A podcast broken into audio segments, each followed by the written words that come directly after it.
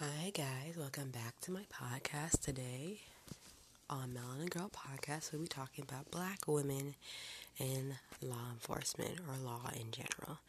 I know that this is a very touchy topic, especially in today's society where it's going to be a lot of not trust with uh, police officers today due to the whole thing that's happened over the past year or two and over the, the couple of years that happened since then of certain incidents, but uh, I want to talk about certain cases involving black women and how they deal with uh, law enforcement. So let's get started. Today, I'll be sharing with you the case or in the story of Sandra Bland, a black woman in police brutality. We we have seen the, footage, the footage that shows Sandra Bland arrest through her perspective. The video recorded by Sandra, the black woman who was found dead in a Texas jail following her arrest in a 2015 traffic stop, tells a different story than the one given by the state trooper who took her into custody on that infamous day four years ago. Officer Brian E. claimed during the investigation into Bland's death that he feared for his life when confronting her. Bland's cell phone footage showed former trooper E to be a liar. The footage tells a story of police brutality and excessive force, a situation black women at a rate much higher than the amount of mainstream media attention given would suggest. The revelation of this video and the reemergence of, Bla- of Bland's tragedy ordeal in police police custody brings to light again that needs to confront the often untold story of abuse, danger, and exploitation that black women face against law enforcement within the criminal justice system. Sandra Bland was a 28, 28 year old black woman who was found dead in a cell in Waller County, Texas on July 13, 2005, in apparent suicide. Sandra had been left in jail for three days due to her inability to gather the need, needed bail money. Some argue that since Sandra apparently took her own life, the officer bared no fault, but looking into it, as already known video evidence and now the new footage, it's clear that, off, that had officers Encinia not abused his authority and wrongly arrest Bland, she might be alive today. Bland isn't an expectation to the norm, as many black women experience the real fear of police harassment and arrest trump up or overly harshly charges. What started out as a minor traffic violation escalated officer Encinia forcibly removing Bland from her vehicle after a series of back and forth verbal exchanges, demanding she not record him with her phone, slamming her to the ground, and then handcuffing her face down. The video evidence shows heated words between the two, but no instance of Bland striking the officer yet. Sandra was held in the county jail for three days on charges of assaulting an officer. Not only this, but once she was taken to custody, she was given the proper supervision to ensure she was not a danger to herself. Even though she stated in her intentional paperwork upon being booked that she had attempted suicide in the past and suffered from depression. Sandra was wronged on a number of levels and by multiple actors by the arresting officer, the police department, and the county jail, and then later the mainstream media, which reported on her death but failed to make a connection to the larger issue of how Bland was the one of many black women who had suffered at the hands of police brutality and how she would not be the last. Encinia had been indicted for perjurer for his false statements surrounding Bland's arrest, eventually losing his job, and Bland's mother was able to settle, to settle a wrongful death lawsuit against the county jail and the police department. But the fact remains Bland isn't here with us today when she could have been, and there are many just like her whose names we may never know. Sandra wasn't the first one wasn't the only one that year. In 2005 alone, at least six black women were killed by officers or died after encountering police. This includes May Hall, a black transgender woman killed by police on the outskirts of, of Baltimore. Alexand- Alexandria Christian killed while she's being handcuffed in the back of a police cruiser, and Megan Hockaday, a young mother of three, killed in her own home. Those are just a few names among the many who have lost their lives. This main treason abuse that black women may face when it comes to police brutality also includes sexual violence. Bless me. We saw this in the case of Daniel Holtzclaw, the former Oklahoma City police officer charged with sexual assault and raping 13 black women. Holtzclaw played on poor, working class black women with criminal records.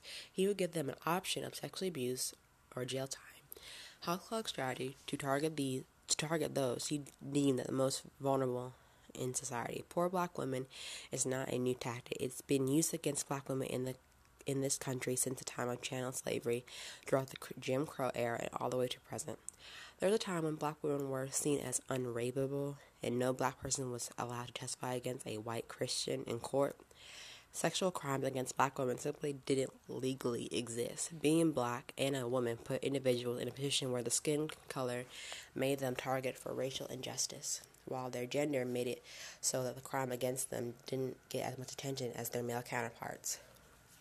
It still holds true today. and is a double edged sword of living under a system that uses the tool of white supremacy and male supremacy to oppress and exploit. Black girls are 14% of the general population nationality, but 33.2% of the girls who are detained and commit in juvenile justice systems. African American women are three times more likely to be in prison than a white woman. They are not individually isolated cases, but rather represent the criminalization of the most valued and exploited women in our society. This is one reason why, although it may no longer be a top trending social media topic or attached to the latest viral video, the hashtag Say Her Name campaign is more important more is important more than ever. They Say Her Name campaign is a social media movement that seeks to, wear, to raise awareness for black female victims of police brutality and anti-black violence in the U.S. The criminalization of black women isn't only demoralized that to that group, but should be seen as an attack on working people as a whole. We've seen that when black women are empowered, progress, and change happen, black women have one of the highest rates of voter turnouts when their percentage actually surpasses their share of the population in 20 in 2008 and 2012. The group was the key factor in the blue wave that swept through the country during the 2018 midterm elections. Black women have also historically been the, the most pro union with their demographics, the most likely to be union members. When black women are criminalized and their rights de franchise is a blow to everyone struggling for life and liberty. Grasping the extent of criminalization and policing that black women experience is imperative for understanding the ways in which the criminal justice system exploits and abuses black people and people of color in general. It is worth studying and analyzing and finding back against. It is, of course, doesn't mean that the high rate in which black men and boys are killed at the hand of police should be ignored, but the story is incomplete if continued criminalization of black women is not included in the narrative as well. The insurers of black women, when it comes to report of state violence and, and police brutality, only stifles the fight against the, these black injustice. And it also seems that it doesn't just stop there. Mainly, um, when the the mainstream um, say our name, when you get pulled, pulled over by police, you're often told is put a copy of your driver's license and registration insurance on the dashboard. What we were told at my church if a police ever stops you by. These are several tactics that black men and boys and women have incorporated in their everyday lives. These are the precautions to take so that that summer play and fall tradition are not compromised by incidents with police. Black women, mothers, sisters, daughters, friends, and partners have offered to echo this advice and experience the trauma that comes from giving these this advice for years. We have been giving ourselves some advice, however, and Though the Black Lives Matter movement was started by three black women, we largely been left out of the national narrative on police violence. Police violence impacts black women and other women of color just as they do black men. So sadly, we need to survive. We need survival tactics for our teen girls attending pool parties and girlfriends eating at Waffle House. We need advice on how to handle encounters with police that can quickly turn violent and even deadly. Black women like Shireen Lyles in Seattle was pregnant when killed by police. They were experiencing mental health crises like Shakira Ali in Georgia and Deborah Danner in New York. They were hanging out with friends like Rekia Boyd in Chicago. They may merely taken a wrong turn while driving like Mya Hall in Maryland and Marina Carey in Washington, D.C., and black girls like Aiyana Stanley Jones in Detroit are doing nothing more than sleeping when killed by police. We may must also consider other forms of police violence that impacts black women and women of color, like sexual assault. Sexual abuse is the second most reported form of police misconduct after use of excessive force. This conviction of an Oklahoma City officer for rape and sexual assault of 13 black women represents some of the analytical evidence of how black women experience sexual violence by police. Police violence continues to happen to black women and girls. As Andrea Ritchie has stated before in an interview she did, black women, mere present, speech, and protest of mistreatment are a threat that officers meet with physical, even deadly force. This must be acknowledged. This must be the part of the natural discourage. We need to understand to change the law, politics, and practice that the government that the governs policing. And those are just a few of the things that black women experienced during these times. And also how we must be aware and how we can stop ourselves or stop others from enduring the same fate that other black women have before us. I think also it has to stem from like the times in our history. But there has been some difference as uh, first black woman to serve as a Virginia police officer, she says racist officer forced her out. The first black woman to serve as a police chief in Virginia said Monday that she was forced to resign last week by a group of racist officers who opposed her efforts to change the culture of the Portsmouth Police Department. The former chief, Tonya D. Chapman, said in a statement that when she took the job in 2016, she knew about the public friction between city leaders and the external strife that exists between the community and the police department as a result of several officer involved shootings. But she said those tensions soon reached a boiling point when a former officer, Stephen Rankin, was convicted of voluntary manslaughter in August 2016 in connection with the death of the shooting death of unarmed black teenager William Chapman II, who was not related to the former chief. Mr. Rankin was sentenced to two and a half years in prison and was released in November. After Mr. Rankin's conviction, racial tension within the police department became blatantly apparent to her. Miss Chapman wrote in a statement that includes deeply hurt president of the small congregation of police department, which serves about which serves a city about 95,000 people in southern Virginia that, according to census data, is more than 52% black. A spokesperson for the police department did not immediately respond to a message seeking comments on Monday. Having been a member of two other law enforcement agencies, I have never been witness to the degree of bias and acts of system racism, racism discriminatory practice, and abuse of authority in all my almost 30 years in law enforcement and public safety, Ms. Chapman wrote.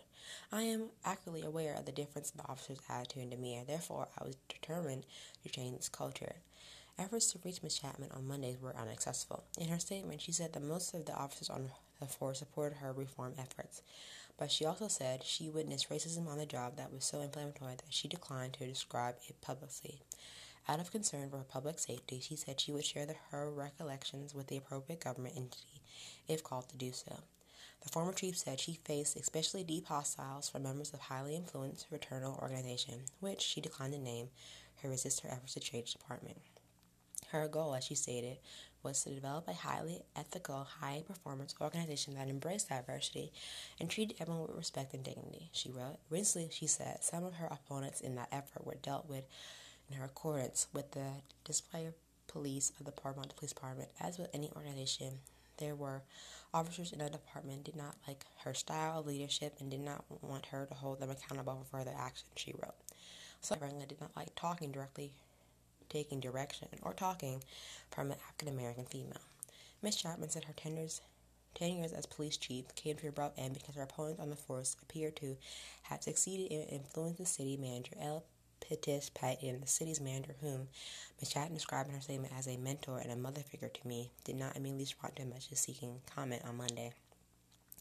The former chief said she was summoned last week to Dr. Patton's office, where the city manager read her written statement that said she had lost the confidence of the police department.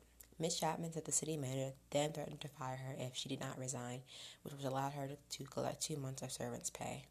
Citizens Apartment, I asked you, Ms. Chapman wrote, if I had done anything to warrant my immediate dismissal, would I have been offered a servant's?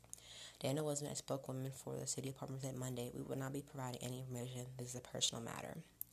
The Police Association of Virginia declined to comment on Ms. Chapman on Monday, and the Southern States Police, Benevolent Association, did not respond to message seeking comment. Diana G. Sarter, the executive director of Virginia's Association of Chief of Police and Foundation said the organization did not comment on the personal matter of individual police department. And then she wrote another statement by email. All I can say is this the public demands on police professionals, especially the chief of police, are extraordinary, and we are disappointed to hear the chief Chapman departed from the department, uh, police department. Now, with all that being said, even when you try to do the right thing and follow everything by accordance. There's always some force that always tries to keep you back. And in this case, with the first black female department, we still have a long way to go with how police, women, and men are viewed in society with all the incidents that are happening today in society. And I just hope that with the tips I've given in this podcast today and the stories that I have told you today, that we'll take all these tips and advice and use this survival tactics so not many more black lives are taken, whether that be boys, men, women, girls, teenagers, and young adults today. And I hope you enjoy my podcast today, and I'll see you again for another Melanin Girl Problem podcast. And I hope you have a nice day and see you soon. Bye.